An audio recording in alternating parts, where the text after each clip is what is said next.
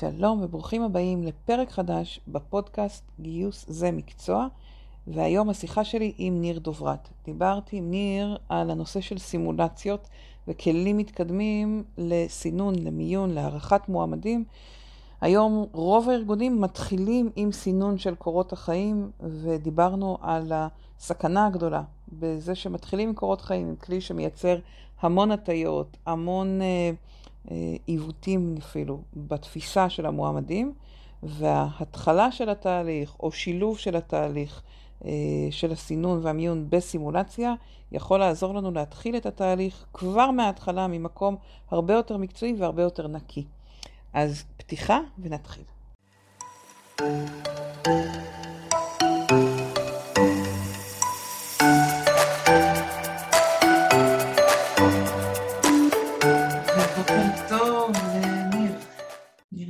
טוב. בוקר טוב. אתה תציג את עצמך, כי יש לך אה, אה, תפקיד ארוך, חוץ מפאונדר של קנדיטק, יש CTO ועוד כל מיני. אז אני אתן לך להציג את עצמך, אני רק אגיד קודם שאני נורא שמחה שאתה פה, אני שומעת על קנדיטק וממליצה כבר, אני חושבת שלפחות שנתיים ככה האחרונות, שאתם מאוד מאוד פעילים, ואני שומעת המון מחמאות, זה נורא כיף לי להמליץ. ואני תמיד ממליצה כשאני או מתנסה בשירות מוצר או שומעת עליו המלצות חמות מלקוחות, אז uh, הכי הכי כיף לי לארח אותך היום, וככה מתוך עבודת ההכנה שעשינו להיום גם ראיתי שיש המון משותף uh, בתפיסת עולם, בהסתכלות המקצועית, אז, uh, אז ממש מרגש בשבילי שאתה כאן, אז ממש תודה על הזמן והתשומת לב. ובוא לפני שנצלול לעולם של, של הסינון והערכת עובדים, תספר לנו קצת על איך הגעת לקנדיטק ומה בדיוק התפקיד שלך היום. בטח. אז קודם כל, המון המון תודה, ותודה לך על ההזדמנות מורית, ותודה לכולכן על הזמן אה, שבאתם לשמוע.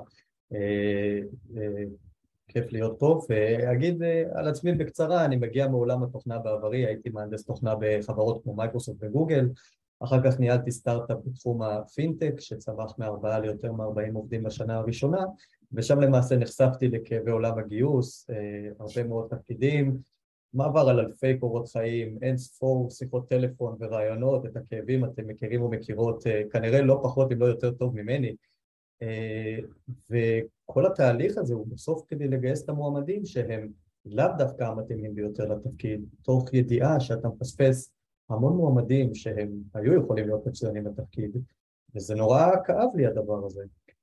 וכשחיפשתי כלים שיעזרו לי להתמודד עם ה... אה, לראות את המועמדים מעבר לקורות החיים, אז הייתי בשוק ולמען האמת מאוד התאכזבתי מהכלים הקיימים בתחום. אה, ראיתי כל מיני כלים, ל... אה, בגדול אפשר לחלק את העולם לשניים, כלים להערכת מפתחים ואך ורק להערכת קוד, ואלה השולטים היום בשוק, יש אין ספור חברות כאלה, הן עושות עבודה מצוינת להערכת קוד, אבל קודם כל אה, למפתחים יש הרבה יותר סקילים נדרשים מרק קוד, כלומר אני לא רוצה לגייס רובוט שהוא מתכנת טוב, אני רוצה לגייס חבר צוות שהוא מפתח מצוין, אה, ויש הרבה סקילים מעבר לזה. ודבר שני, מה עם כל שאר התפקידים? אז שאר העולם יש כל מיני תפקידים פלואידיים, אה, מערכות פלואידיות, פתרונות אה, קצת מוזרים כאלה שהם אולי נשמעים מגניבים וחדשניים, אבל בפועל הם אה, לא כל כך ולידיים וה... והרבה פעמים בכלל יוצרים מוטות בתהליך עם הישענות רחבה מדי על AI, כמו למשל, דבר למצלמה, נגיד לך אם יש לך או אין לך ביטחון ומה זה אומר עליך בתור אנליסט, או שחק משחק, כל החברה שיחקה משחק ונראה למי אתה הכי דומה. אה, אז הדברים האלה הם לא פתרונות ולידיים בתור אחד שמגיע מהתחומים של ה-AI ולא יכולתי להשתמש בהם. וכשהלכתי לשתף את חבריי ומסתבר שגם הם אותי, כלומר אני לא מיוחד בכאב הזה של הגיוס. בקורקי אה, והתחלנו לצאת כאן אנחנו, שותפיי ואני, שהם אה, בן דודי וחבר ילדות שלי, שגם הם היו מנהלים מגייסים בכירים בחברות וגייסו לקשת רחבה וסבלו מאותם הכאבים. התחלנו לצאת לאיזה מסע של אה, לחפש מה יעזור לנו, כלומר בכלל לא חשבנו אז להקים סטארט-אפ, רצינו למצוא לעצמנו פתרונות טובים יותר אה, ונשאבנו. בתהליך ראיינו overall, אני חושב, אלפי אנשים בארץ, בחו"ל, חברות קטנות, בינוניות, גדולות, הייטק, לואו-טק, הרבה מאוד אנשי ובעיקר אנשות HR כדי באמת ללמוד את התחום, הרבה מנהלים מגייסים ומועמדים מקשת רחבה של מקצועות ולא פחות חשוב, הרבה מאוד פסיכולוגים באגף הפסיכומטריקה ולמדנו המון על הדבר הזה והדבר שהפתיע אותנו זה שיש המון מחקרים בתחום שמראים שהפתרונות הנכונים ביותר הם להעביר את המשקל מקורות החיים לסימולציות עבודה, ל-work sample test וזה, וזה מה שקניטק בא לעשות למעשה. כן, אז שנייה רגע בשביל שנבין את התהליך שאתה מתאר שעברת, אה, אתה אומר, זיהיתם שיש אה, מחסור במקום הזה של מה שנקרא work sample test, שזה סימולציות בשפה, נקרא לזה, של העם, אה, של לדמות את סביבת העבודה האמיתית, ובאמת אמרנו שהיום ככה ננסה להבין איך בונים כזאת סימולציה, וחשוב לי כבר להגיד, המטרה של הסשן היום היא לא למכור את קנדיטק, למרות שכמובן מתוך הניסיון שלכם אה, אנחנו באים, אלא ההזמנה שלי לניר הייתה לתת לנו טיפים, רעיונות, כלים, איך לבנות uh, תהליכים של סימולציות וגם להבין מה, uh, מה קורה בכלים האלה של AI, של, של אינטליגנציה מלאכותית סביב תהליכי מיון וסינון, אבל כן המטרה היא לתת לכם את הכלים.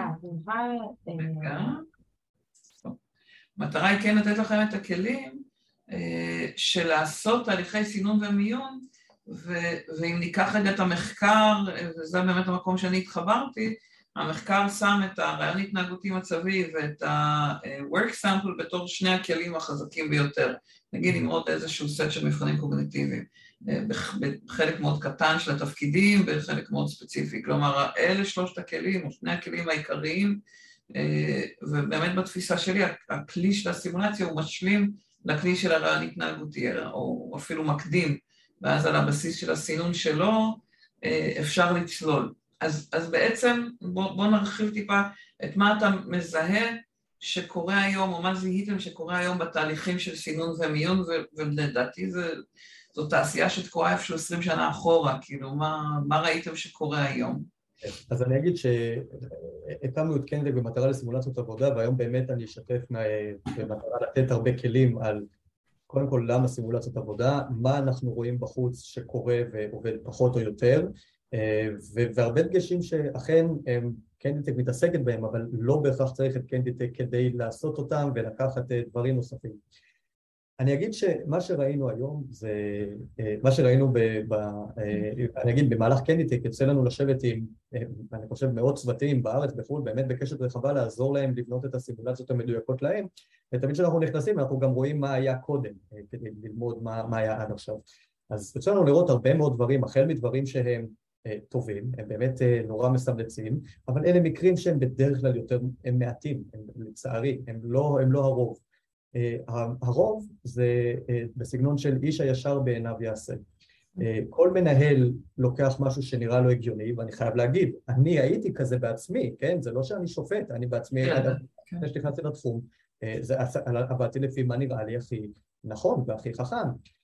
וכבר בתחילת הדרך יצא לנו לשבת, אני אשתף עם אחד הבכירים מאגף תכנון וכוח אדם של צה"ל, והם עושים שם דברים לא נורמליים, הם חבר'ה באמת סופר חזקים, יש להם הרבה מאוד דאטה והם באמת משתמשים, הרבה מאוד חיילים, כלומר עוברים שם על פני הרבה מאוד שנים, אז הם יכולים לעשות הרבה בדיקות ולתקף הרבה מאוד צורות אה, הערכה.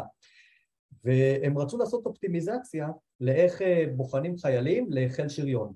אז הם הלכו ושאלו את אה, מפקדי העבר הבכירים ובהווה מהם התכונות החשובות ביותר לשריונרים. מאה אחוז מהאנשים אמרו שבסל הדברים התכונה החשובה ביותר היא עבודת צוות וזה נשמע טריוויאלי, אתה בטנק עם צוות קטן, ברור שחובה עבודת צוות. והם יצאו לדרך אחר כך, הם עשו תהליכים פסיכולוגיים המועמדים לחיל ואז שלחו אותם לחיל ובלי שינויים נוספים במשך שנתיים נתנו להם לגדול שם ואז שאלו את המפקדים מי החיילים, דרגו לנו את החיילים החזקים ביותר לפחות והם הופתעו מאוד לגלות שלא. הייתה שום קורלציה בין החיילים החזקים לבין אה, יכולת עבודת צוות ברמה גבוהה. הסיפור הזה מראה לנו ונתן לנו את, ה, אה, את הכאפה כבר בהתחלה של גם כשהדברים הם הכי טריוויאליים והכי make sense, לא תמיד המנהלים יודעים להגיד מהם התכונות הנדרשות לעובדים שלהם ואני יכול לחשוב על דרך מדהימה איך להעריך תכונה מסוימת ואז עולות שתי שאלות. א', מי אמר שהדרך הזאת באמת בוחנת תכונה מסוימת? וב', מי אמר שהתכונה מסוימת היא מה שדרוש פה לתפקיד? וכך אחד הדברים שאנחנו רואים שהם מאוד נפוצים זה סגנון החידתי. אה, אה, אני אבוא ואתן למועמד חידה שנפתור אותה לפני חצי שעה, שעה, שעתיים, נשאל שאלות, נראה, נראה איך הוא חושב. נראה את צורת החשיבה שלו, נורא אוהבים לדבר. נראה איך הוא חושב ואיך זה, והתשובה היא אחלה, חייבים לראות איך מועמדים חושבים, חייבים לנהל שיח עם מועמדים, אבל מי אמר שמי שמצליח לפתור את החידה והוכיח אינטליגנציה, זו האינטליגנציה של התפקיד, ועוד יותר מזה, מי אמר שמי שלא הצליח לפתור את החידה, לא היה עושה את התפקיד מצוין. אה, אז הרצון הוא רצון שהוא נורא make sense והוא, והוא חשוב, אנחנו באמת רוצים לראות מועמדים חושבים ותוקפים בעיות ומדברים ומתקשרים, אבל צריך לוודא שהבעיות הן באמת בקורלציה לצורך לתפקיד, והדרך לעשות את זה יהיו על ידי מתן תוקף חזק מאוד, מה שמנהלים מגייסים לא יעשו, עכשיו הם לא יריצו הרבה מחקרים עם הרבה data points, יגידו אנשים שכן הצליחו, לא הצליחו, ובעוד עשור יגידו אם זו שיטה טובה. ו-Work Sample Test, אה, סימולציות עבודה, הם לפי כל המחקרים פשוט את הדבר הזה, ואפשר פשוט ללכת לסימולציות עבודה שבאמת מסמלצות. אז... אז... אז שנייה, רגע לקחת מתוך מה שאמרת, כמה נקודות ש, שככה תפסו לי את האוזן. הראשונה, אתה אומר, המנהלים אולי לא בהכרח יודעים, אם אני רק שואלת אותם מה צריך הבן אדם, והם אומרים, נראה לי שצריך א', ב', ג', תכונות מסוימות, לא בהכרח זה נכון, ואני אגיד שהנחת היסוד הזאת גם מלווה אותי כשאני עוזרת להם אה, להתכונן לראיון, אנחנו מנסים לחשוב על המצבים שהולכים להיות, ואיך נראה מישהו שמתפקד בהם טוב, ואיך נראה מישהו שמתפקד פחות טוב, כלומר, מפרקים את הכותרות הרחבות, או את ה... אה, כמו עבודת צוות ששמת קודם, להתנהגות במצב, ואתה גם, וגם בסימולציה בעצם אתה אומר, אני רוצה לראות אותו מסוגל לעשות, אותו או אותה מסוגלת לעשות את התפקוד האמיתי בשטח, במצב האמיתי, mm-hmm. זה ככה משהו אחד שלקחתי ממה ששמת, ודיברת, היה לך מונח כזה ששמת של אינטליגנציות שונות, אתה יכול להגיד מילה על המונח הזה, על אינטליגנציות שונות, מה זה אומר?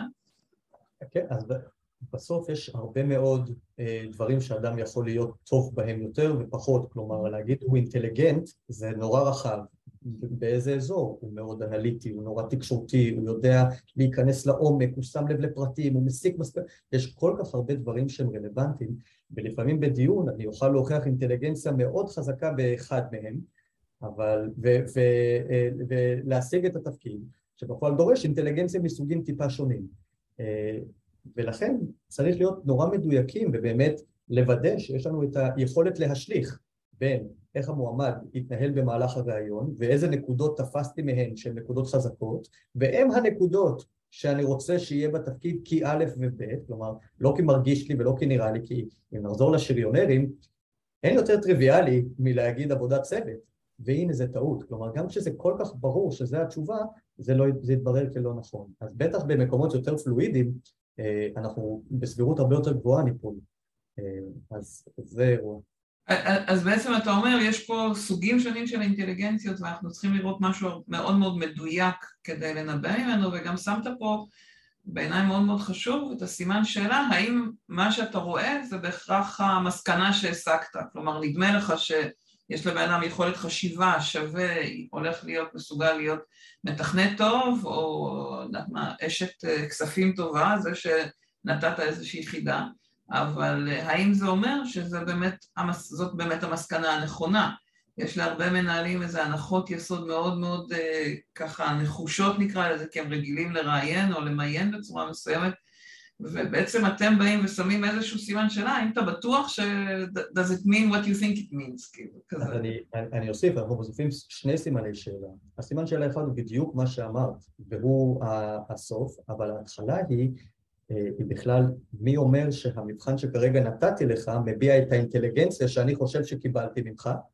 כלומר, אני רוצה שאשת כספים או איש כספים ישימו לב, יהיו מאוד detailed oriented, ישימו לב לפרטים ולא יטעו. יש הרבה טכניקות שהן make sense לאדם שלא מהתחום, לאיך לשים לב ואיך לבחון למישהו שהוא שם לב לפרטים. בסוף צריך ללכת עם איך באמת בוחנים לפי מחקרים ולפי דברים. אז או עם סימולציות עבודה טובות, או עם מבחנים שעברו תוקף חזק לככה בוחנים תשומת לב לפרטים.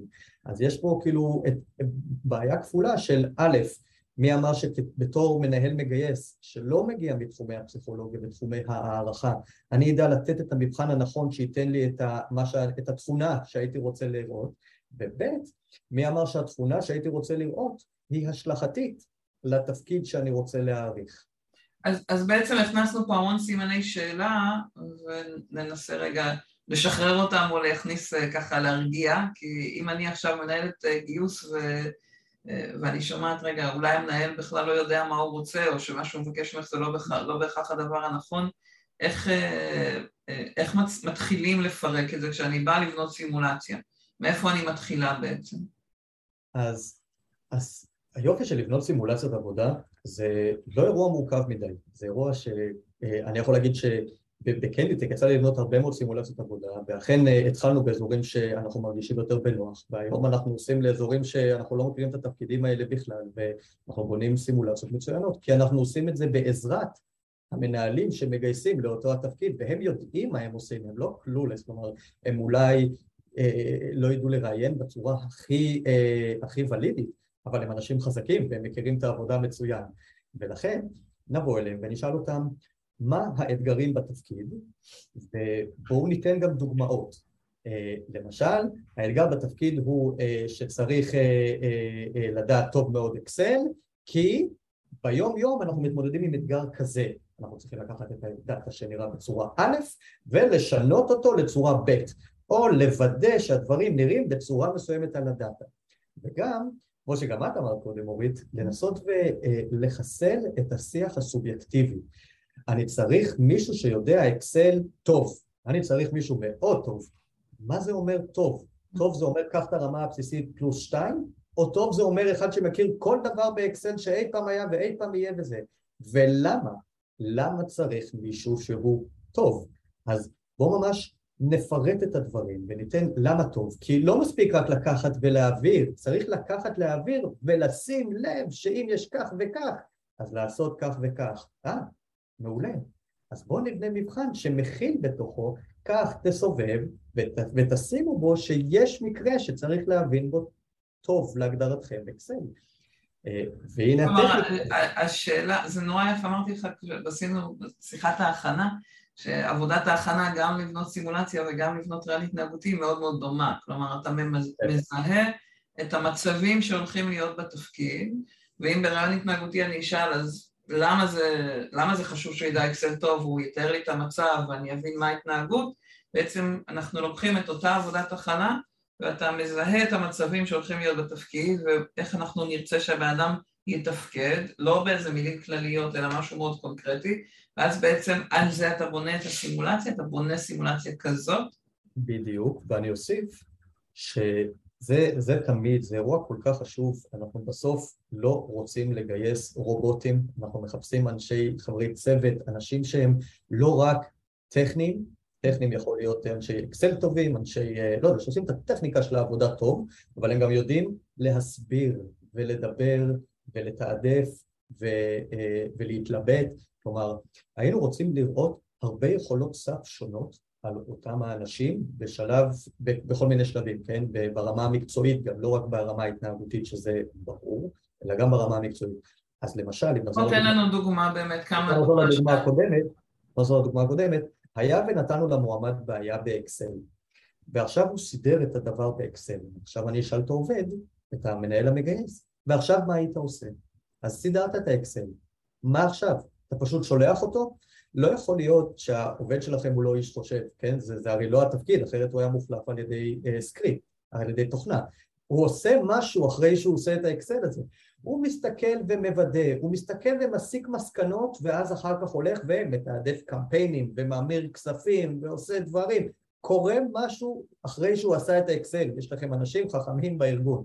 בואו נראה את המועמד עושה את זה. יופי, עשית את האקסל, שמת לב לפרטים? אחלה. מה עכשיו היית עושה? איך היית משנה את הקמפיין marketing שהרגע ניתחת באקסל? או, זה היה אירוע של כספים. איך היית אומר ל-CFO מה הסיטואציה עכשיו בחברה מבחינה פיננסית? כלומר, את אותן התובנות שהמנהל המגייס אמור להסיק בחייו, ואותו, והמועמד אותו יצטרך להסיק גם הוא, בואו ניתן להם בשלב מוקדם בתהליך את הדבר הזה. איך אתה מתמודד עם זה שבוא ניקח נגיד איש מכירות, אשת מכירות, ואתה בונה לה סימולציה איך היא הולכת ומוכרת אה, מוצר מסוים, כשזה לא מוצר שהיא מכירה. ואיש מכירות או אשת מכירות בדרך כלל ימכרו מוצר שכבר למדו אותו. כלומר, אתה, מה תנסה לעשות בסימולציה? מוצר ש, שהיא כבר מכרה בעבר, או מוצר ש... את המוצר שהרגע המצאת לה למכור? אז קודם כל, באמת שיש הרבה מאוד אפשרויות בדברים האלה. אה, לא הייתי, כלומר, אלא אם אה, תפקידו של איש המכירות הוא, כלומר, אנחנו תמיד נשאף לסמל את התפקיד, ולכן רק לגבי האם מוצר שהרגע הייתי נותן לה ללמוד, אז אני יכול כביכול לתת לה ללמוד מוצר בכמה דקות ולנסות למכור אותו. אבל אלא אם התפקיד הוא למכור אינסוף מוצרים כל הזמן ולנסות ללמוד מהר ואז למכור מהר, זה לא סימולציה. זה לא מצמלץ את המצב האמיתי, זהו, לכן שאלתי בדיוק. אם זה התפקיד, זה בדיוק מה שהייתי עושה. אם זה לא התפקיד, ואיש מכירות טוב, הוא אחד שיודע ולמד, ועכשיו הוא יכול גם למכור, ולא משנה כמה זמן לקח לו, אז יש אחת משתי אופציות. הראשונה היא להגיד לו, תקשיב, אתה רוצה להתמיין אלינו, בוא תקרא עלינו, בוא תבין מה אנחנו עושים, בוא זה, ועכשיו מעניין אותי לשמוע איך היית מוכר לי את המוצר שלנו, כלומר לבקש לנו מראש להתכונן בשלב מסוים. אם נעשה סימולציה שדורש מהם מראש להתכונן, זה כנראה סימולציה שהיא בשלב מאוחר יותר בתפקיד, אני גם מדגיש, סימולציה... תהליך המיון. כן, סימולציות עבודה לא חייבות לפתוח את תהליך המיון, אפשר גם לפעמים לשים אותם בהמשך, וזה אחלה. אני נורא אמליץ שכל מועמד בשלב כלשהו יעבור סימולציה ברמה כלשהי. ולכן אני יכול בשלב מאוחר יותר להגיד לו, אוקיי, דיברנו, הכרנו, התראיינו, בוא, אתה כבר מכיר מה אנחנו עושים, קח לך כמה ימים, תלמד, ובוא נרוץ ונעשה את הסימולציה הזאת עכשיו עלינו. זה אירוע אחד. אירוע אחר זה להגיד לו, אתה מגיע מעולם של מכירות, קח את המוצר שאתה מכרת עד היום ובוא ותמכור אותו. אבל אני אגיד גם כאן יותר מזה, אם נשלב את מה שאמרתי על סימולציות עבודה והאתגרים וכולי, ונחבר את זה לבדוק כמה שיותר דברים, אנחנו לא רוצים רובוטים, אז הייתי עושה כמה דברים עם איש המכירות. למשל, אם איש המכירות, אחד מתפקידיו, אם הוא לחפש אה, לקוחות פוטנציאליים, אז הייתי אומר לו, בהינתן המוצר שלנו, מי הם הלקוחות הפוטנציאליים לדעתך, ומי הם החמישה הראשונים שהיית פונה אליהם. יופי. בוא תפנה אליהם, שלח להם מייל. תכתוב רגע מייל, אל תפנה אליהם באמת, כן? בוא במבחן, תכתוב מייל שאותו היית שולח אליהם. אחלה. הם ענו לך את התשובה הבאה, ולהמציא איזה תשובה. כלומר, אז, אז, אז אני שנייה קוטעת אותך ו, ואני אגיד אם לא אמרנו את זה קודם, ההזמנה פתוחה לכל מי שרוצה, רוצה לשאול לכתוב לנו בצ'אט וננצל ככה את ההזדמנות שניר איתנו כדי לייצר אולי סימולציות לתפקידים שאתם, ככה לחשוב ביחד על סימולציות לתפקידים שאתם מגייסים. וממה שאני מבינה ממך, רגע, ניקח את העקרונות המנחים. עקרון מנחה ראשון זה שהסימולציה צריכה לסמלץ את המצב האמיתי, כי אנחנו מגייסים אנשים, וכדי להבין איך הם יתנהגו בעתיד, אנחנו רוצים לראות איך הם מתנהגים בסיטואציה שהיא כמה שיותר דומה למצב האמיתי. כלומר, לכן אם בדוגמה של איש המכירות, אתה אומר, אני לא רוצה לתת לו משהו, בוא תמכור את זה ככה מהרגע להרגע, כי ברוב התפקידים של אנשי מכירות, זה לא מה שהם יצטרכו לפסות, למכור מהרגע להרגע, לכן זה לא מסמלץ את המצב האמיתי הזה. לתת זמן להתכונן לגבי המוצר של, שלכם, או לתת לו או לה למכור את המוצר שממנו הם הגיעו, זה יותר מסמלץ את המצב האמיתי. ו, ואני אשאל בתפקידים אחרים שהם אה, ככה נגיד מורכבים יותר, כמו נגיד שיווק, משאבי אנוש, גיוס, כן? בואו ניקח תפקידים שאנחנו מכירים. אה, תפקידים של מגייסת, איזה סוגי סימולציות למשל אפשר לבנות? אה? נגיד תפקידים של אנשי גיוס, אז אפשר להגיד, בהינתן משרה מסוימת, איך היית כותב את תיאור המשרה? מה היית שואל את המנהלים המגייסים? איזה קהלים היית מתחיל קודם? קיבלת את הפניות הבאות ממועמדים, אחד מדבר על שכר, אחד ידבר על מה האתגר בתפקיד ולמה פה, למה ש... כלומר, ממש... כלומר, אתה חותך את התפקיד לסיטואציות השונות שיש בתוך התפקיד ומסמלץ כל אחת מהן לפי החשיבות או... והייתי יושב ממש עם המנהלים המגייסים ואומר, תגידו, מה מעניין בתפקיד? הרי מאה אחוז יש עניין בתפקיד, אני לא שואל מה מעניין כי אין, אני כי אני בטוח שיש. אז השאלה היא, מה העניין? מה האתגר? תנו לי כמה אתגרים שאיתם התמודדתם במהלך הזמן, ו, ומה הפך אותם בעיניכם למאתגרים. סימולציה שם... טובה זה משהו שעושים ביחד? כלומר, אני איתך בחדר ואתה מתר... יודעת מה, עושה, כאילו מחפש בלינקדאין או כותב את הפנייה ביחד, או שעדיף שזה משהו שבן אדם יעשה מהבית אה, בזמנו החופשי, ככה איך זה עובד יותר אפקטיבי בעיניך? אז בעיניי הצורה האפקטיבית ביותר, וגם חלק מהחזון שלנו, שאני אשמח גם לדבר על, על זה, זה על עולם ללא קורות חיים, כלומר אה, לנסות ולשים את זה בשלבים יותר מוקדמים בתהליך mm-hmm. ולהעביר, כלומר, אני רק אגיד, מכל המחקרים שעשינו, מכל מה שראינו, העובדה הכי צלולה הייתה, לפי כל הפסיכולוגים אה, והאוניברסיטאות, להעביר את המשקל מקורות חיים לסימולציות עבודה. האם להעלים לחלוטין קורות חיים? כל חברה תעשה איך שהיא רוצה, אבל, אבל הישענות רחבה יותר על סימולציות עבודה, בין אם בקנדיטק ובין אם לא, כלומר לא, לא לגמרי חייבים, תיתן לכם את האפשרות לראות קהלים הרבה יותר רחבים, הרבה יותר מגוונים, ולבחון אותם באמת בצורות מדויקות הרבה יותר. אז... כלומר, אה, כלומר בחזון שלכם, בן אדם, אה, כשהוא, כשהוא פונה למשרה, היא פונה למשרה, לא שולחת קורות חיים, אלא לוחצת קליק ואז עולה לסימולציה אה, אונליין שהיא עוד צריכה לענות עליה? אז, אז, אז יש כל מיני דרכים איך לשים את, להתנהל עם הדבר הזה. בחזון שלנו אה, אנשים מגישים את מועמד, מועמדותם למשרה, אה, מבחינתי מספיק cover letter של אפילו, אפילו זה לא, כלומר בקנדיטק לא צריך להגיש קורות חיים, לא צריך כלום. ואז אנחנו עולים לשיחה, שיחה קצרה, שיחה של להכיר, פרסונלית, כלומר לא צ'קליסט אה, קורות חיים, אלא באמת להכיר את האנשים, אה, ומכאן אנחנו יכולים לצאת לכל מיני סימולציות שונות, חלקן יהיו מאוד קצרות ומדויקות ומאוד פרקטיות כדי לעשות סף ראשוני, ומכאן יוצאים לרעיונות, כלומר צריך להבין, המטרה היא לא להחליף את רעיונות העבודה, אין, אין תחליף ולהיפגש, אין תחליף לזה, אלה פשוט האלמנטים היותר יקרים והיותר מורכבים. אז אנחנו נרצה להוריד אה, ולתת לכמה שיותר מועמדים הזדמנות להציג את עצמם למשרה. ואת הטובים ביותר שהצליחו בסימולציות העבודה להעביר, אבל בדרך כלל מתחיל אחרי שיחת טלפון. יש משרות מאוד ספציפיות, שהן משרות נורא ג'וניוריות, שמקבלים ווליום נורא נורא גבוה, כלומר מדובר באלפי קורות חיים ואלפי מועמדים רלוונטיים, ואנחנו אליהם נוכל באמת לשלוח במאסה ולהגיד חבר'ה אנחנו מתחילים במבחן כזה, ואז יש גם חוקים לאיך המבחנים האלה צריכים להיות, צריכים להיות סופר קצרים, צריכים להיות מאוד יעילים. אחד התחלואות שהיינו רואים בהרבה ממבחני הבית שקיימים היום בשוק, זה מבחנים שיש בהם המון more of the same, כלומר הם לא מספיק מדויקים. למשל, מבקשים ממעצב מוצר שיעצב, בוא קיבלת משימה, תעצב מוצר שיש לו א', ב', ג' וד', ונותנים לו זמן לעשות את זה. עכשיו הבן אדם יושב כמה ימים, עושה את הדבר הזה, ואז המנהל המגייס מסתכל ואומר, אה, הוא התמקד בפיצ'רים ג' וד', אני רציתי שהוא יתמקד באלף וב'. אז, אז חבל, בשביל מה הוא עבד עכשיו כל כך הרבה ימים על ג' וד'? היית יכול לשאול אותו מראש. אני חושבת שיש פה עוד אה, רעה חולה נקרא לזה שאני שומעת מעבר לזה שבאמת נותנים משימה מאוד מאוד ארוכה והרבה פעמים אפילו לא מחזירים פידבק אה, זה גם שיש הרבה מועמדים שמרגישים שמשתמשים בהם בשביל, אה, בהם, בזמן שלהם, בשביל לייעל את התהליך של הארגון. אתה נתקלת בכאלה? אני לא בטוח אם המונח הוא משתמשים, כי משתמשים יכול להישמע כאילו אני נתתי לך משימה שאני התכוונתי לעשות, אבל לי אין זמן. כן, כן, אבל זו התלונה ששמעתי. שמעתי מישהי ששלחו אותה להיות אה, לקוח סמוי, אז אני אומרת זה... לפעמים מועמדים מרגישים את זה, אני לא, לא ראיתי אף פעם שזה המקרה, ויצא לי לראות הרבה, ולא הייתי מהסס להגיד אם הייתי חושב שזה המקרה, אבל מה שכן, גם אם הם מרגישים את זה, ואפילו אם הם טועים, זו הרגשה איומה, והדבר השני שהם בטוח מרגישים זה זלזול מוחלט בזמן שלהם.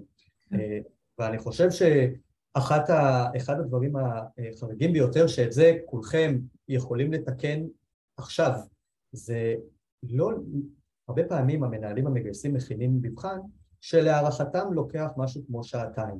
זה בדרך כלל קורה בשלבים יותר מתקדמים של ה funnel. מכינים מבחן, אחר כבר התראיינו, כבר הכרנו, עכשיו אפשר לשלוח מבחן. וזה באמת בסדר לפעמים בשלבים האלה להרבה מאוד סוגי משרות ולהרבה מאוד seniorities, אין מה לעשות, אנחנו צריכים לראות רגע איך באמת הבן אדם עובד. אז מכינים מבחן של שעתיים, ואז יש אמירה שקצת מקלקלת את הכל. האמירה היא, בוא קח שבוע, זה מבחן של שעתיים, קח שבוע, ובשבוע הזה תעשה לך על פני שעתיים את הדבר. נמצא את השעתיים, כן. כרגע, מה שעשינו כרגע במו ידינו זה, א', הרגנו את המועמדים. הם יודעים שאף אחד לא ישב על זה שעתיים. וכדי שאני אתבלט כמועמד, אני חייב לשבת עכשיו שבוע. כלומר, בעצם אנחנו הולכים, הולכים בלי ומרגישים עם. אנחנו בסדר, אבל אנחנו ממש לא. ודבר שני, הוא שהרסנו לעצמנו את התהליך כמנהלים מגייסים, הרסנו, הרסנו את היכולת לסטנדרטיזציה, אנחנו נשווה עכשיו תפוחים לתפוזים, נקבל שני מבחנים, האחד הוא מאוד רלוונטי לתפקיד אבל יש לו עוד הרבה פניות, השקיע את השעתיים והלך, האחר זה הזדמנות חיה, הוא השקיע שבוע, אנחנו נשווה ונגיד אוקיי, הוא יותר טוב, כלומר אנחנו גם מקלקלים לעצמנו תוך כדי, נכון. ורק דמיינו איך מסתובב מועמד שהשקיע שעות או ימים כדי בסוף לקבל לא. אה, זה, זה באמת מזעזע וזה משהו שחייב להיעלם ולכן אפילו אם היום יש לכם מבחני בית והם אמורים לקחת שעתיים, אחלה. נו שעתיים. מתי נוח למועמד לקחת שעתיים? שעתיים זה לא כזה נורא. מתי נוח לו? בואו נפתח שעון, ניתן לו ונחזיר. חובה בדיוק שעתיים, אפשר שעתיים וחצי. אחלה. תנו את הזמן שצריך, אבל לא לפתוח את זה למסטיק שלא נגמר שזה, ואני רק אציין sub קטגוריה שזה ממש אה, אה, טירוף בתוך המבחני בית ללא הגבלת זמן, זה גם אפרופו החידות, לתת מבחן בית ללא הגבלת זמן, כלומר הוא לוקח רק שעתיים אבל יש לך שבוע, ולתת מבחן שהוא לא פתיר, כלומר רמת קושי לא נורמלית, תחת זה שאה, אני רוצה לראות איך המועמד תוקף את הבעיה, בלי לספר למועמד שהמבחן... שזה לא פתיר. שזה, עכשיו תבינו, אנחנו מעצם תפקידנו וזה, המון מועמדים פונים אלינו, הרי כולנו מועמדים, היינו, נהיה, חברינו, משפחתנו, כולם מספרים לנו על דברים שהם חווים. יש לי עכשיו חבר שהתקשר וסיפר לי על מבחן שהוא שלושה ימים, גם דוקטור, דוקטור, כן? הוא שלושה ימים עובד על זה, והוא לא מבין מאיפה הדבר הזה קורה, והוא מרגיש כאילו הוא הכי לא יוצלש ולא מתאים, וקרם לו להרהורים על חייו, ובסוף הוא מצא איזה משהו, והוא אומר זה לא רלוונטי, זה בטח לא מה שהם חיפשו, הגיש את זה אחרי שלושה ימים של עבודה לא פוסקת, ובסוף המנהל אומר לו, אה וואו, שמע, זה מדהים איך הגעת מהכיוון הזה, אני לא התכוונתי שתצליח לפתור את זה בכלל. אלוהים ישמור. לא אלוהים ישמור. אם מטרתך הייתה לראות איך מועמד תוקף משימה סופר סופר מורכבת, תגיד לו את זה. תגיד לו, הנה משימה מאוד מורכבת, אני לא מצפה שתצליח לפתור אותה, אני רוצה לראות איך אתה ניגש ותוקף אותה מכל מיני זוויות. אני אשמח אם לאורך הדרך תתעד לי איך אתה תוקף את המשימה. איזה מתסכל.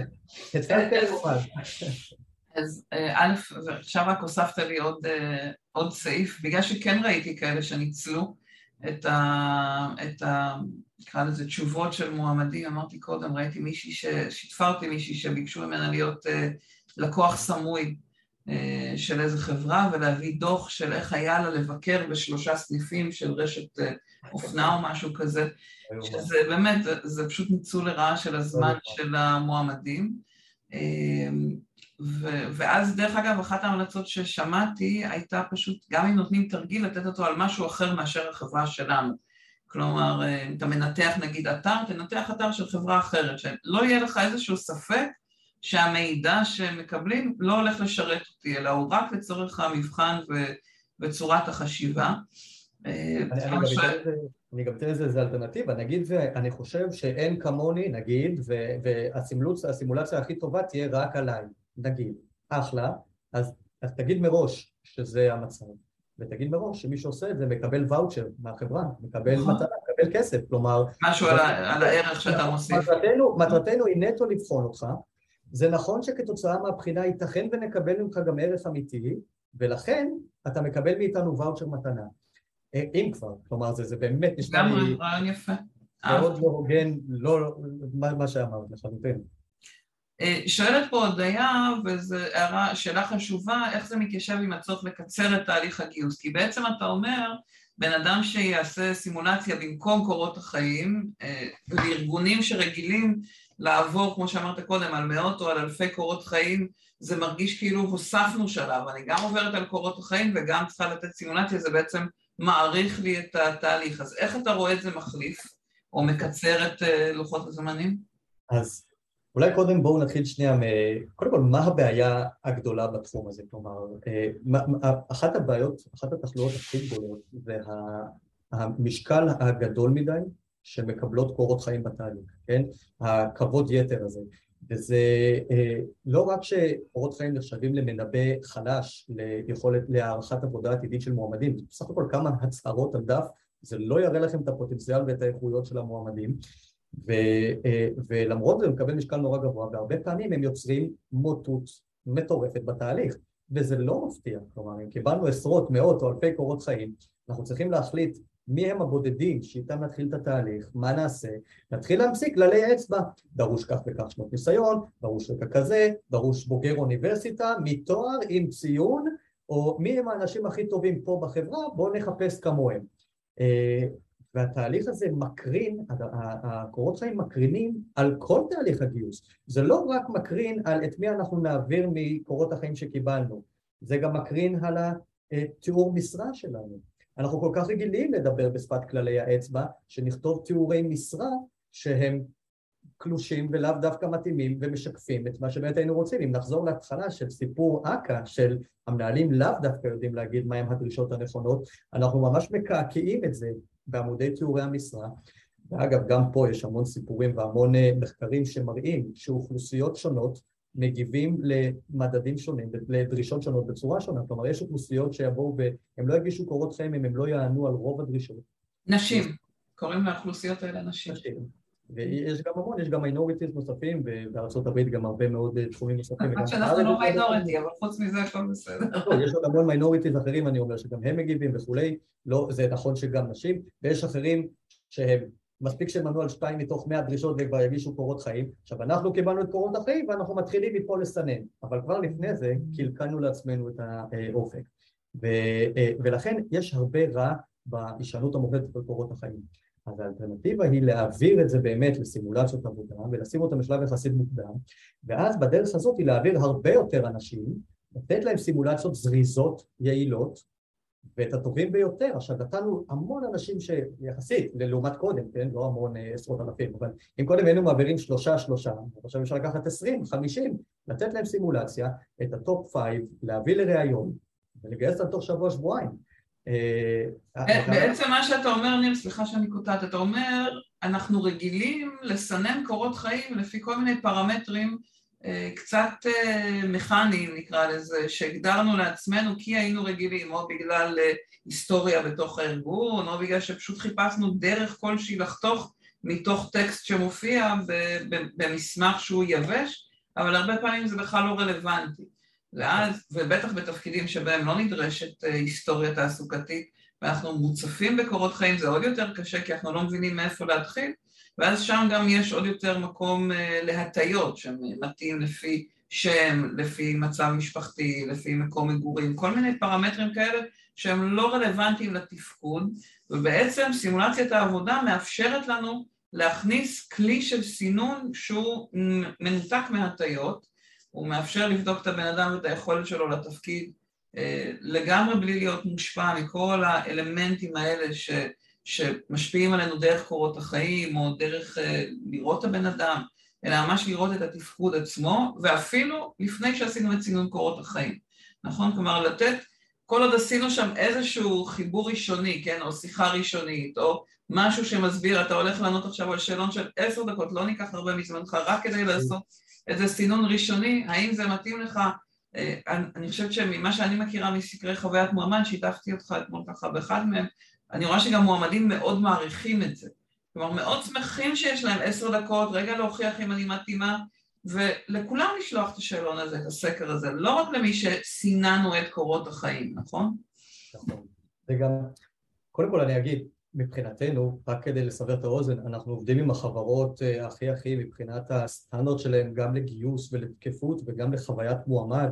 אנחנו עובדים עם חברות כמו ironSource ו monday ו SimilarWeb, חברות כאלה בחיים לא היו עושות משהו שפוגע בחוויית המועמדים, הן צריכות את ה top talent, כן, כמו כולנו. אה, והפידבק שאנחנו מקבלים עם מועמדים הוא פידבק מדהים, כלומר, אה, הוא פידבק של א', אני מרגיש שבחנו אותי בצורה הנכונה, כלומר, באמת הראיתי את היכולות הרלוונטיות להערכתי. ב', מרגישים שלא זלזלו בזמן שלנו, שזה היה מדויק, לא היה, כלומר, אה, אחד הדברים החשובים בבניית סימולציות עבודה, זה דגש מאוד חשוב ודיברנו עליו, זה לבדוק את ה... את ה... אה, שלא שאלנו more of the same, שלא שאלנו עוד, של... לדייק את הדברים, מועמדים צריכים לדעת שהזמן שלהם נחשב. אז, אז שנייה רגע, אני עונה לגלי ולהודיה שהצטרפה, גלי שהצטרפה שהיה של הודיה.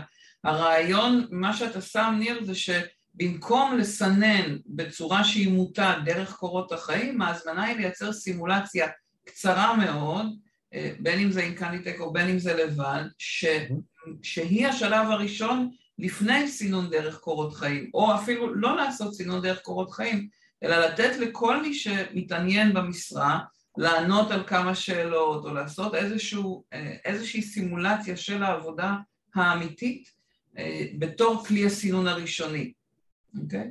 כן, אז שולחים את הסימולציה לכל המועמדים, כן, זה הרעיון, הדס, בדיוק זה. אני, אני אשמח לספר פה, אכן יש כמה טכניקות, כל חברה תיקח את זה לאן שהיא מרגישה בנוח, ואופי הסימולציה נורא תלוי לאיזה שלב נשלח את זה.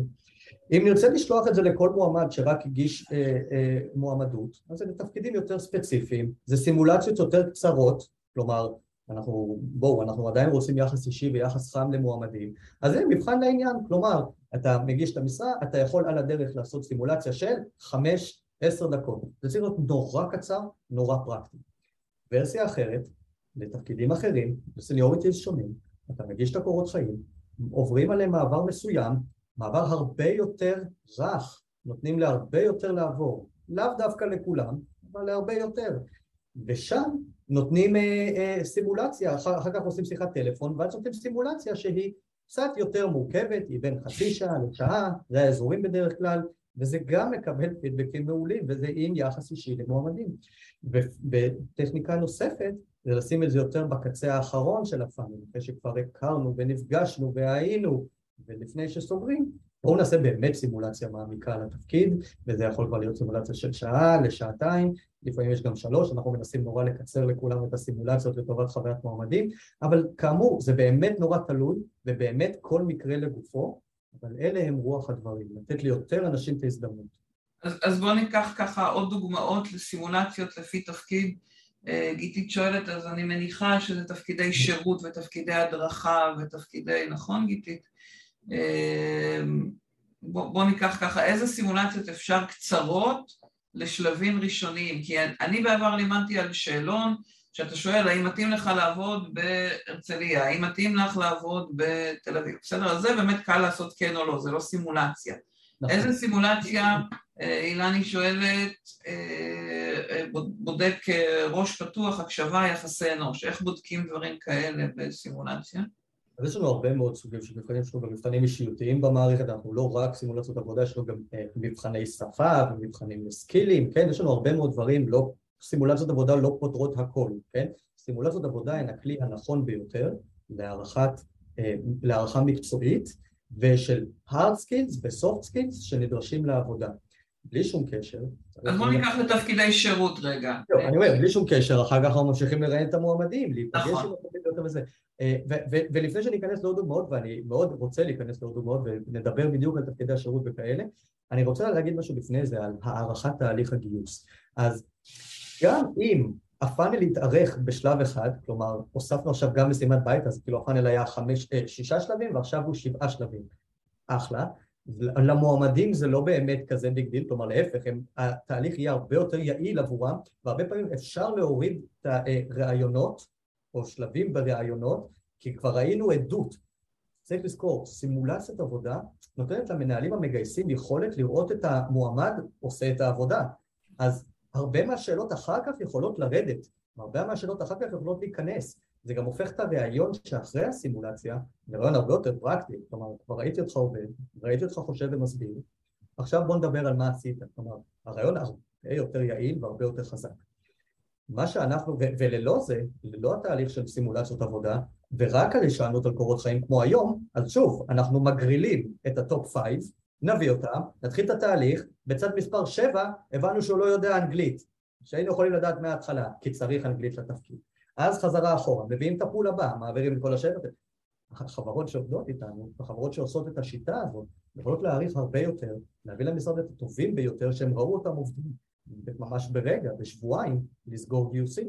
אה, אז אנחנו רואים מהלקוחות שלנו היום, שהתהליך הזה עוזר להם לחסוך 80% מהרעיונות המיותרים, שזה התייעלות משוגעת לחברה מבחינת הזמן שהתבזבז לה, ולמועמדים אגב, שסטטיסטית מגיעים כדי לא לעבור ראיון.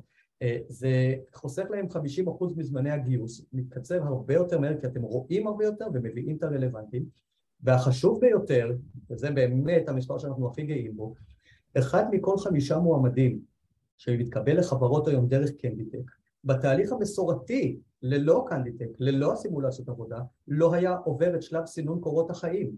כלומר. אתם מקבלים פה גיוון אדיר, עובדים מדהימים שקודם לא הייתם פונים אליהם, ותוך כדי זה יוצרים התייעלות חזקה מאוד, וזה אחד האלמנטים היחידים שייתנו לכם את שניהם ביחד, גם התייעלות וגם הוגנות ודייברסיטי. א', זה באמת מדד מהמם, ואני רוצה בכל זאת לחזור לדוגמאות. עכשיו לדוגמאות. עכשיו לדוגמאות. אני אומרת תפקידי שירות, תפקידי אה, כספים, תפקידים...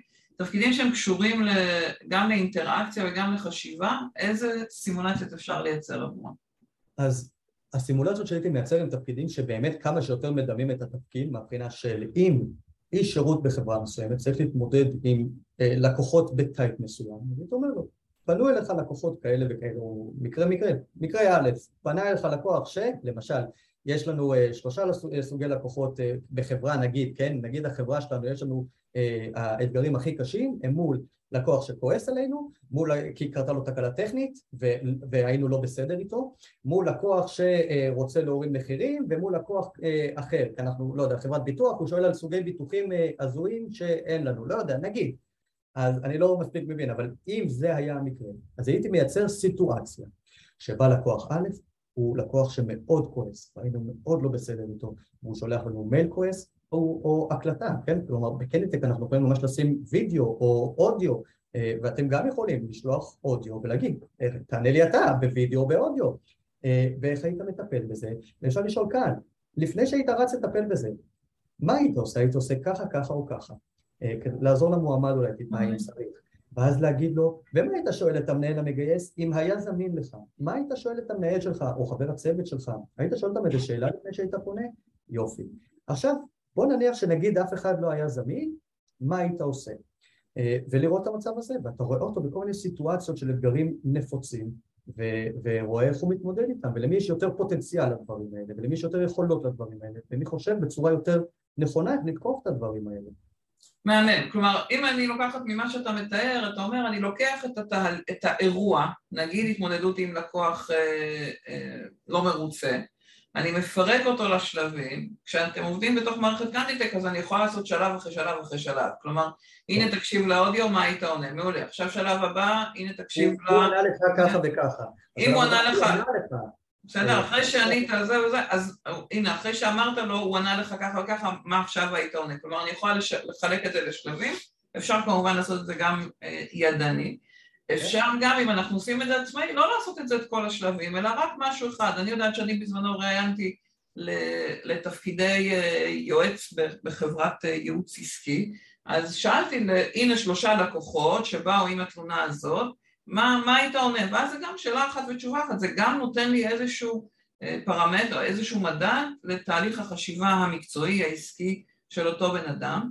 אה, יש פה שאלה של זוהר שהיא מאוד מעניינת על האם תהליך סימולציות כזה מתאים רק לתפקידים של אנשים, שיש בו הרבה מועמדים, כלומר יש איזשהו חשש שלתת לאנשים סימולציה יבריח את המועמדים, לדעתי התוצאה היא הפוכה, אבל תגיד אתה עד כמה אנשים בתפקידים שהם נקרא לזה חמים מוכנים לענות, ושיש להם הרבה, אתה יודע, הרבה ארגונים שרוצים אה, להתחיל איתם תהליך, עד כמה לעשות סימולציה כזאת מבריח אותם?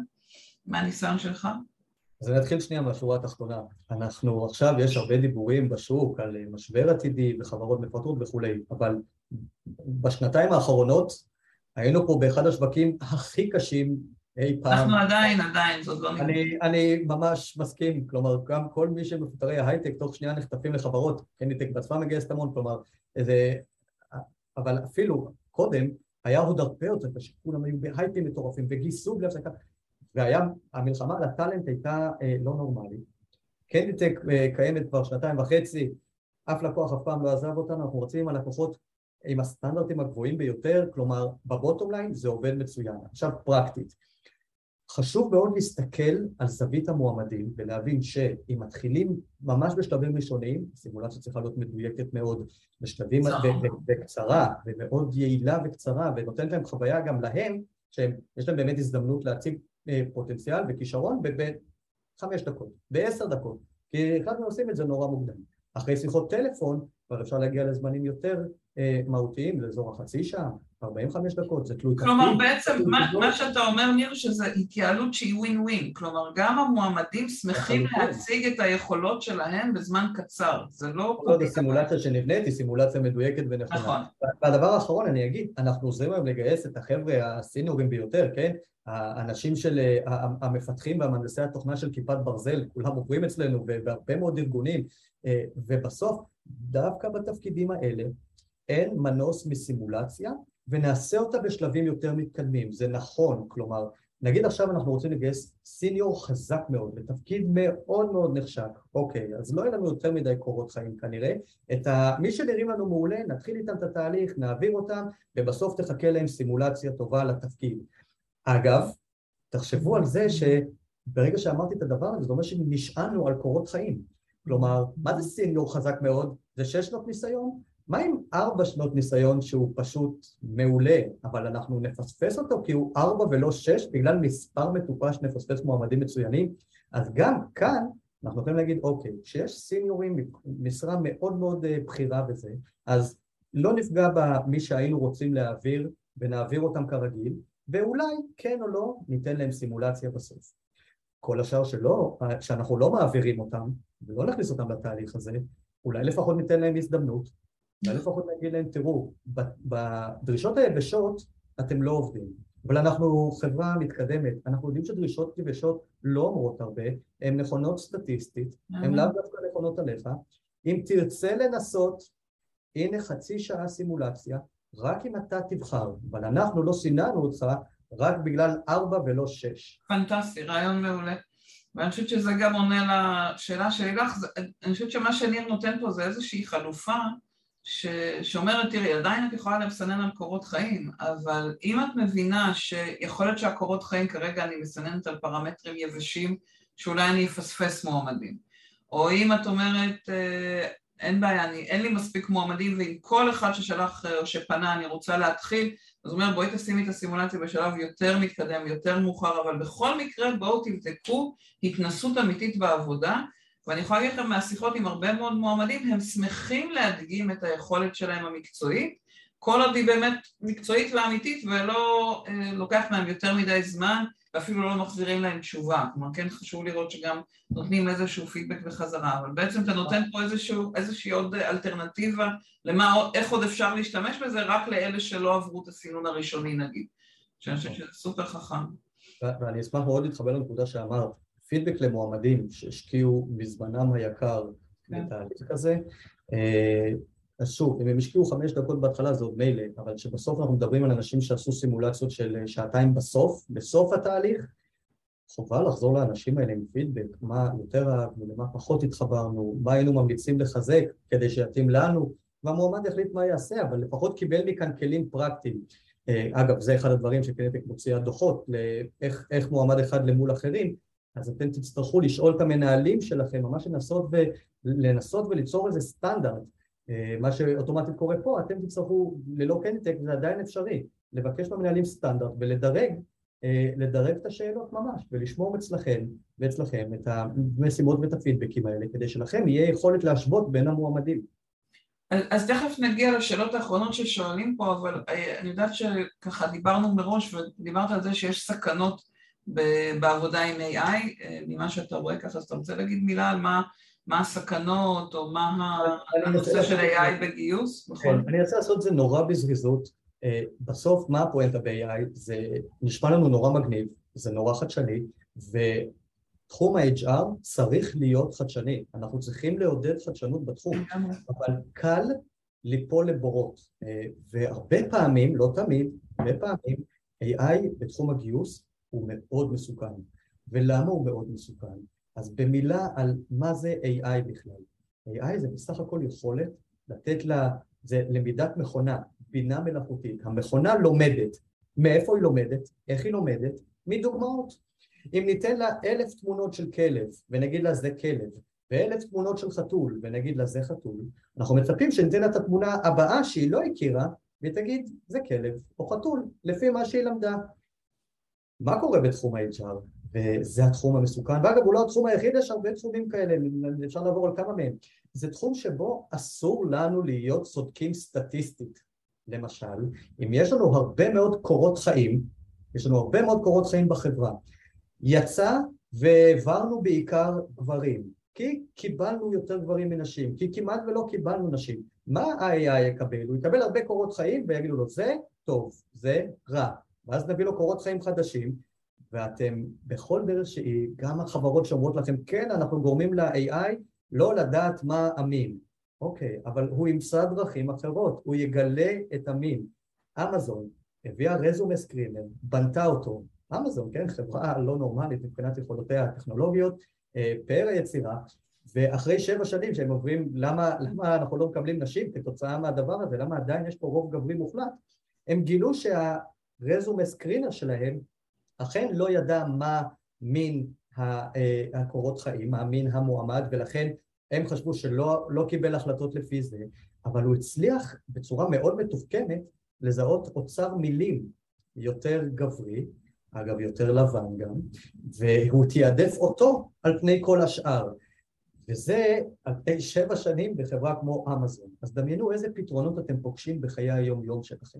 צריך נורא להיזהר. בעצם אתה אומר, ומאחר ואני חושבת שרוב מי שכאן על הקו עדיין עושה את העבודה בצורה יותר, נקרא לזה ידנית in general, אז פחות נשאבנו לזה, אבל בהחלט זו, זו זהירות שהיא חשובה ככל שאנחנו נכנסים לעידן יותר טכנולוגי ושיותר נשען על, על נכון. בינה מלאכותית ועל Machine Learning. אני רק אגיד, כי, כי מה האופטימיזציה האולטימטיבית? אתם רובכם עושים עבודה ידנית על קורות חיים? בואו, אני אביא לכם רזום וסקרינר, הוא ילמד, הוא אל תדאגו, הוא מאוד אובייקטיבי, הוא עובד עם AI, הוא יותר אובייקטיבי מכם. אבל אתם יודעים להגיד ש-AI לומד מדוגמאות, ואם, וזה אומר שהוא ייקח את ההיסטוריה ואולי ינסה להעתיק אותה, כן? הוא למד מהעבר שלנו, הוא למד מהדוגמאות, וצריך להימנע מזה. ואגב, אני רק אגיד עוד משפט על רזום סקרינר. כל הרזום סקרינרים האלה זה כמו ש... אה, עבור אדם עם פטיש כל בעיה נראית כמו מסמר, אז אם רזומה לא טוב, זה לא כלי חזק מספיק, ואם AI בעולם הגיוס זה מסוכן, בטח שהשילוב ביניהם הוא לא שילוב חכם, להסתיר מאיתנו את הבעיה הזאת ולהמשיך כאילו אנחנו בסדר מעכשיו. אם אתם רוצים לחסור זמן בקורות החיים, אז... אה, צריך כלי אחר, אתה אומר, לא הקורות חיים פשוט בצורה אוטומטית. בדיוק, תעבירו את זה לכלים אוטומטיים לסימולציות עבודה, וזה יעזור לכם הרבה יותר. אז, אז ככה, בדקות שנשארו לנו, הדס שאלה שאלה שאני חושבת שהיא יושבת להרבה אה, בראש, ככה, כשאני שולחת אה, משימת בית למועמד, מועמדת, יש לי תמיד את התמונה שאה, בטח מישהו ישב ועזר לו, עזר לה לפתור. איך, איך אתם מצליחים להימנע מזה, מהחשש הזה? אז קודם כל, באמת, הטמנו המון יכולות במערכת שלנו לזיהוי דברים כאלה. אנחנו יודעים לזהות כל אנומליה שהיא במבחן, בזמני מענה, בזמני הקלדה לא נכונים, ביציאה מהחלונות, אבל מעבר לזה אנחנו מגבילים את הזמן של המשימה. ובמשימה המועמד גם נחשף לסימולציה, ובסימולציה הוא גם עושה עבודה טכנית וגם צריך לדבר ולהסביר. זה יכול גם למפתח, כלומר מפתח כתב איזה, פתר איזה אלגוריתם מעניין, איזה משהו רלוונטי, יופי, ספר לי איך עשית את זה, ובזמן קצר וקצוב נורא קשה גם לעשות משהו שלא אתה עשית וגם להסביר עליו בווידאו בצורה מדויקת, תחת זה שגם אנחנו מקליטים כל דבר שקורה ברקע אה, על אנומליות וזיהוי של copy paste ים וכולי. אה, קשה עד בלתי... אבל בעצם אם, אם אני לוקחת את הקונספט של סימולציה ועושה אותו לא בעזרת קנדיטק, אתה אומר תגבילו בזמן ותעשו את זה כמה שיותר live, אז זה נכון, זה אולי לא יחסוך את הזמן אה, באוטומציה, אבל כן הכלי עדיין של סימולציה רלוונטי ו- ומאפשר לי לנטרל את הפחד שמישהו עוזר מאחורי הקלעים. כל היתרונות של סימולציה קיימים תמיד גם ללא קנדיטק. כן. קנדיטק תעזור לכם לעשות את זה ב scale גם. זה אחד היתרונות מני הרבה, אבל לא בקנדיטק, אז תצטרכו למצוא אמצעים אחרים כדי לסגור את החשש הזה, כמו, לא יודע, אולי להיות בזום עם המועמד תוך כדי, אולי להביא אותו למשרד לעשות, אולי לקצר את הסימולציה ולתת לו, לשלוח לו אותה ולקבל חזרה, כלומר בואו, סימולציה של עשר דקות, שכוללת אולי איזה הקלטת וידאו, הקלטת אודיו, זו סבירות מאוד נמוכה שמישהו יצליח תוך כדי להעתיק ולעשות כאלה דברים, כן? אז יש מנעד רחב, זה נורא כל מקרה לגופו. אגב, אני גם אגיד, אני מאוד אשמח אחר כך לעזור ולייעץ, אה, מורית, אני אעביר לך את הפרטים שלי, כלומר, באמת פיל פרי, כי יש פה הרבה שאלות שהתשובה היא, היא קצת מרגיזה, כי היא כל מקרה לגופו.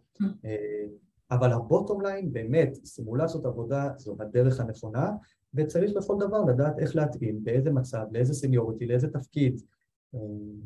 מהמם.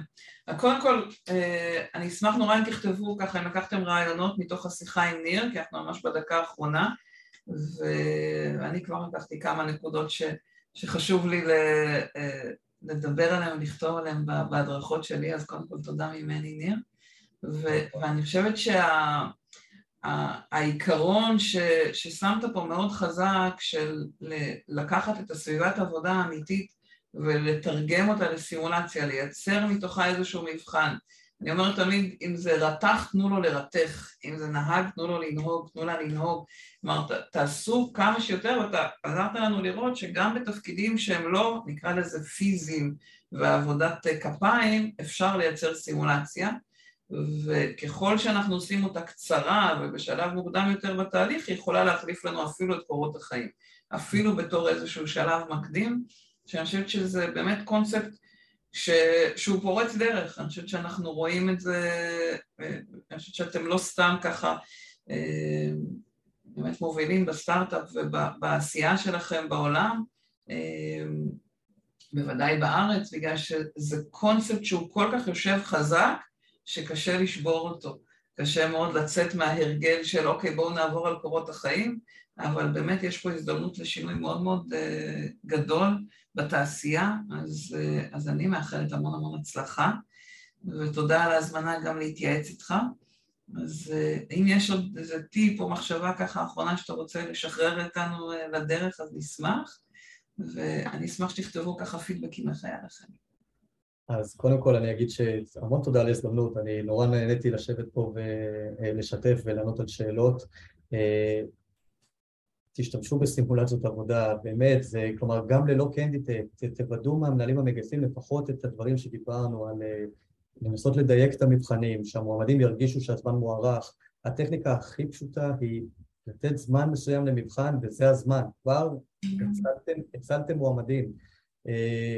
ואני אציין שניסינו לדבר על כל מיני תפקידים, אני רק אסכם בזה שאחד היתרונות הגדולים זה שסימולציות עבודה הן הוליסטיות פעמיים. הן פעם אחת הוליסטיות בזה שהם נותנים מבט שלם על מועמד לתפקיד מסוים, כלומר מתכנת לא רק איך הוא כותב קוד, אלא גם איך הוא מדבר ואיך הוא עושה קוד רביו ואיך הרבה מאוד דברים. אז היא גם עמוקה נורא על מועמדים, אבל היא גם הוליסטית ברמתה שהיא מתאימה לכל כך הרבה מקצועות. אנחנו עובדים עם גופים ממשלתיים על אה, עולמות הביטחון ודברים הזויים שמי האמין בכלל שניכנס לשם. אה, כלומר, אין תפקיד כמעט, לא יצא לנו לפגוש תפקיד שאי אפשר לייצר לו סימולציה, בין אם היא קצרה ונקודתית ובין אם היא מעמיקה, ואני מאוד מקווה שנתתי value ושזה היה מעניין. נתת המון ערך וכבר כותבים פה. הדס שואלת אם אתם יודעים להתממשק עם תוכנות גיוס? אנחנו ממומשקים לכל תוכנות גיוס, כמובן, יש לנו API רחב, אנחנו עובדים עם חברות אה, בארץ בחו"ל, מחוברים להמון מערכות, ובאמת, תרגישו חופשי להתייעץ, אה, אולי מורית אני אפילו רגע אשתף את הפרטים, אני אציג איזה שקט פה אולי, רק כדי שיהיה, אה, שיהיה את הפרטים שלי בווידאו אחר כך, אם מישהו ירצה ליצור קשר. נהדר, אהבה. רואים את ה... לגמרי רואים, מעולה. טוב שאתה שם פה. באמת, אה, תרגישו חופשי, ואני שמח מאוד על ההזדמנות. תודה רבה ותודה לכולם על הזמן. נהדר. תודה רבה ניר ותודה למי שכותבים, גיתית כותבת שיוצאת עם חשק ללמוד עוד על סימולציות, שאת אה, בתור מצטיינת אה, לומדת אז זה בכלל אה, לא מפתיע, אבל, אבל תודה לכולם, תודה שאתם כותבות וכותבים, זה, זה באמת באמת לא פשוט לבוא וככה לאתגר את עצמכם ואת איך שאתם עושים דברים היום, אז, אז תודה ניר ככה על, על הכלים והרעיונות והאתגור.